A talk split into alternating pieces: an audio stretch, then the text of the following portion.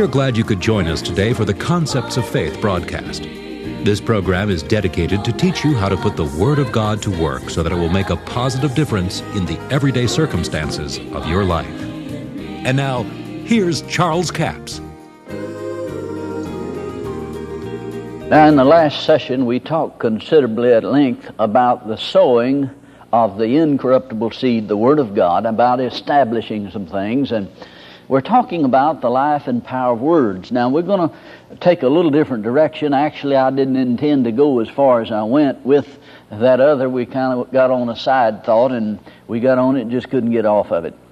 So, we're going to leave that area of it for right now and go into a little different phase of the Word and the life that's in that Word. And I want us to go to John, the first chapter, the Gospel of John, and let's begin with verse 1. Let's read several verses here. It says, In the beginning was the Word, the Word was with God, and the Word was God. Now, let's just stop right here on this one verse and take a look at something. In the beginning was the Word. The Word always existed. And it says the Word was with God, and the Word was God. Now, if you're not careful, you'll just let that slip by you that is powerful. That's saying something that we need to take hold of. We need to give some thought to it. I've heard people, because of criticism of the faith message and the word message, I've heard people say, well, now you people are just trying to make the word God. no, I'm not trying to do that. it's already that way. It was that way in the beginning. So don't blame that on me. I mean, I would if I could, but I couldn't. It's already done. God did that. I didn't do it. Now, see what he said? The, in the beginning was the Word, and it was with God. The Word was with God. It was God.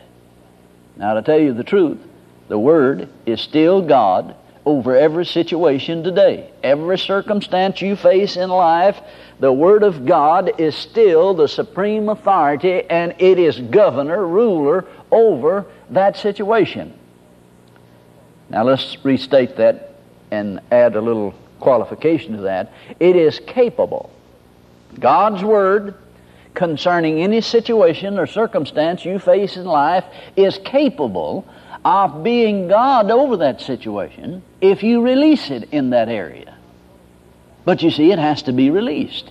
It's not going to prove out that everything that the Word has promised us here is going to happen just because it's in the Bible.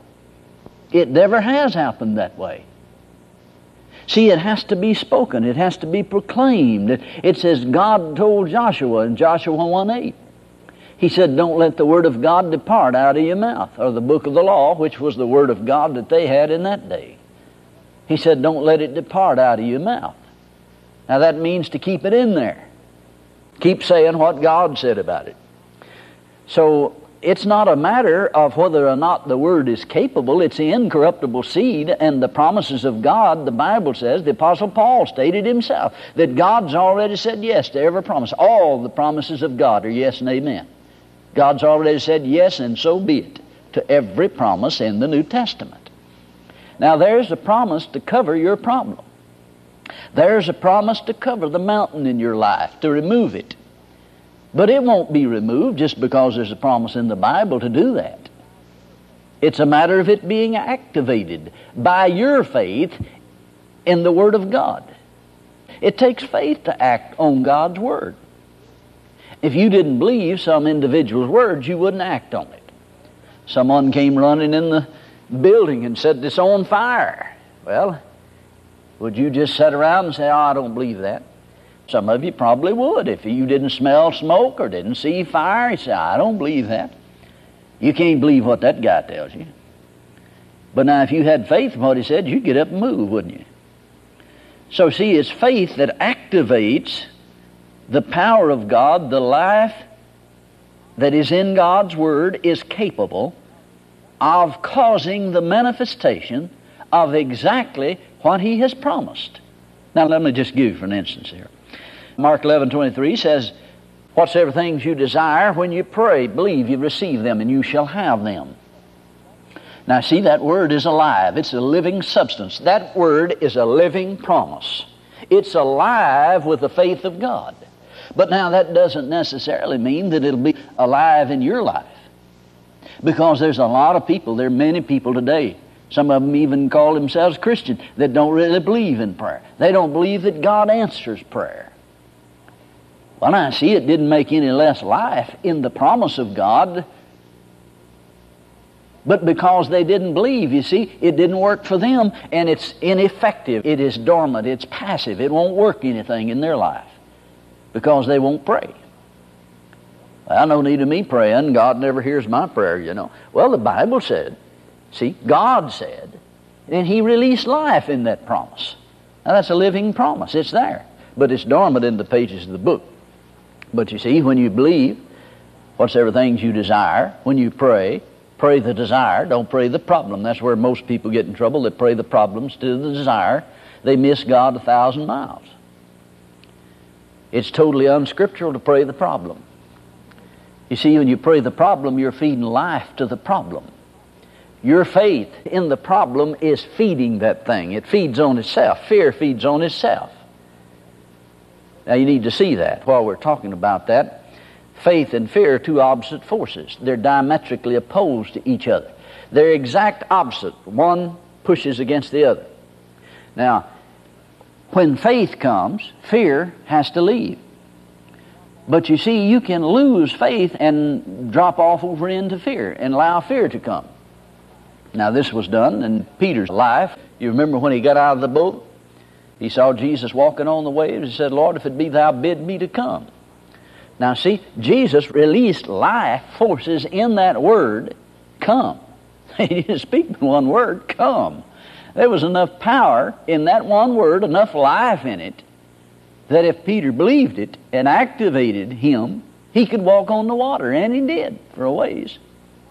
But it says, fearing, seeing the waves boisterous and the wind so strong, fearing, he began to sink. See, fear came. Now, he had to have faith to get out of the boat. No doubt about it. And the Bible says, fearing, he began to sink. So, what we realize from that passage of Scripture is that faith doesn't leave all at once. You don't just have great faith now and then in a little while, in the next instant, just your faith completely gone, because if he had, Peter would have sunk instantly. But the Bible says, fearing, he began to sink. Now, if you've ever seen anyone step off in a swimming pool or in a river or out of a boat, you didn't say, wow, look at them, they're beginning to sink. They're up to their ankles now. Now they're up to their knees. Well, now they're up to their waist. Well, they, you know, they're all the way up to their shoulders now. No, before you could get the first word out of your mouth, they're gone, man. Choom. That's all it is. Just a big splash. Well, this proves to you that faith left by degrees. And what caused it to leave was the fear that came into Peter. Fearing, he began to sink. What happened to his faith when fear came? Faith won't abide with fear, and fear won't abide with faith. They're two opposing forces. It's like light and darkness. Now, you turn the lights on, where did the darkness go? Ever thought about that? Now, if you turn the lights off, the darkness is there, already there instantly, isn't it? So if you faded the light out, then darkness would replace it, wouldn't it? Now that's what happened to Peter.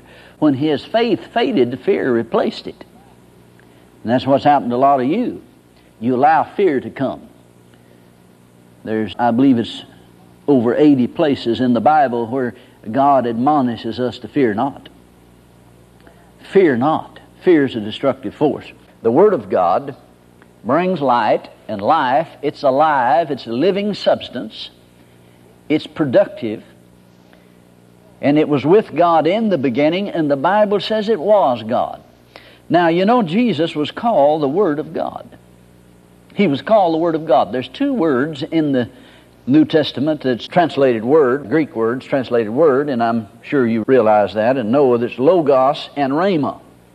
Now, Logos is the whole of God's Word, or the complete Word of God. And when it speaks of Jesus being the Word of God, it's Logos. He was the total of God's Word. He was the total expression of God Himself. Now, words are expressions of thoughts. And Jesus was the total expression of God Himself.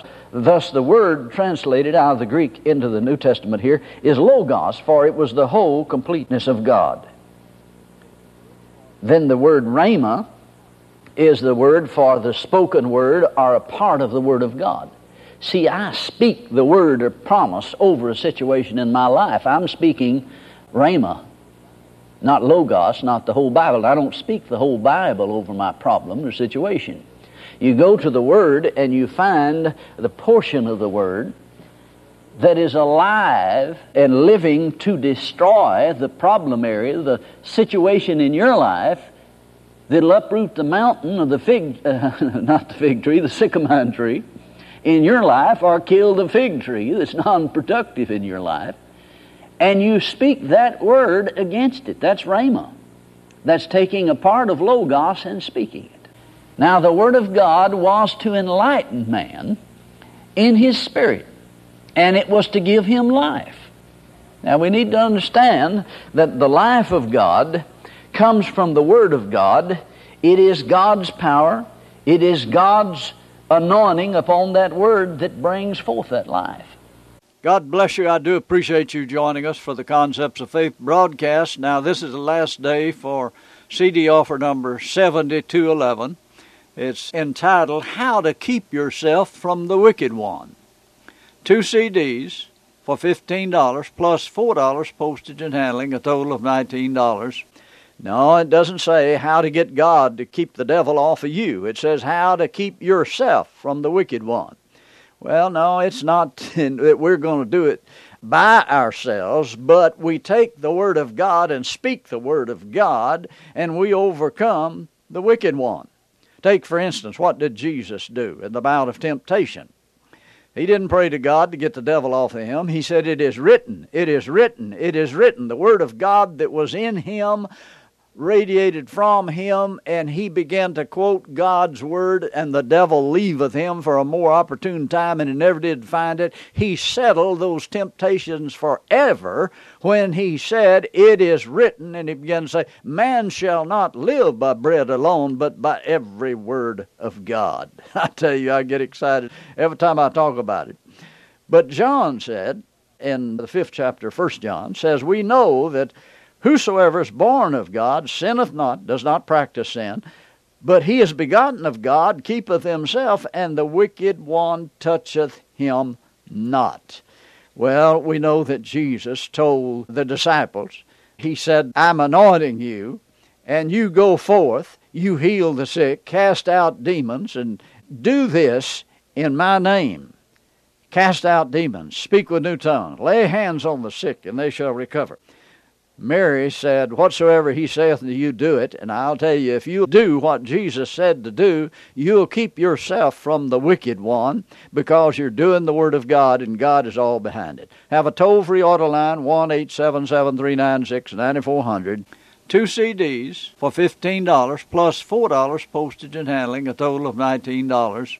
Until Monday, this Charles Capps reminding you the enemy is defeated, God is exalted, and yes, Jesus is coming soon.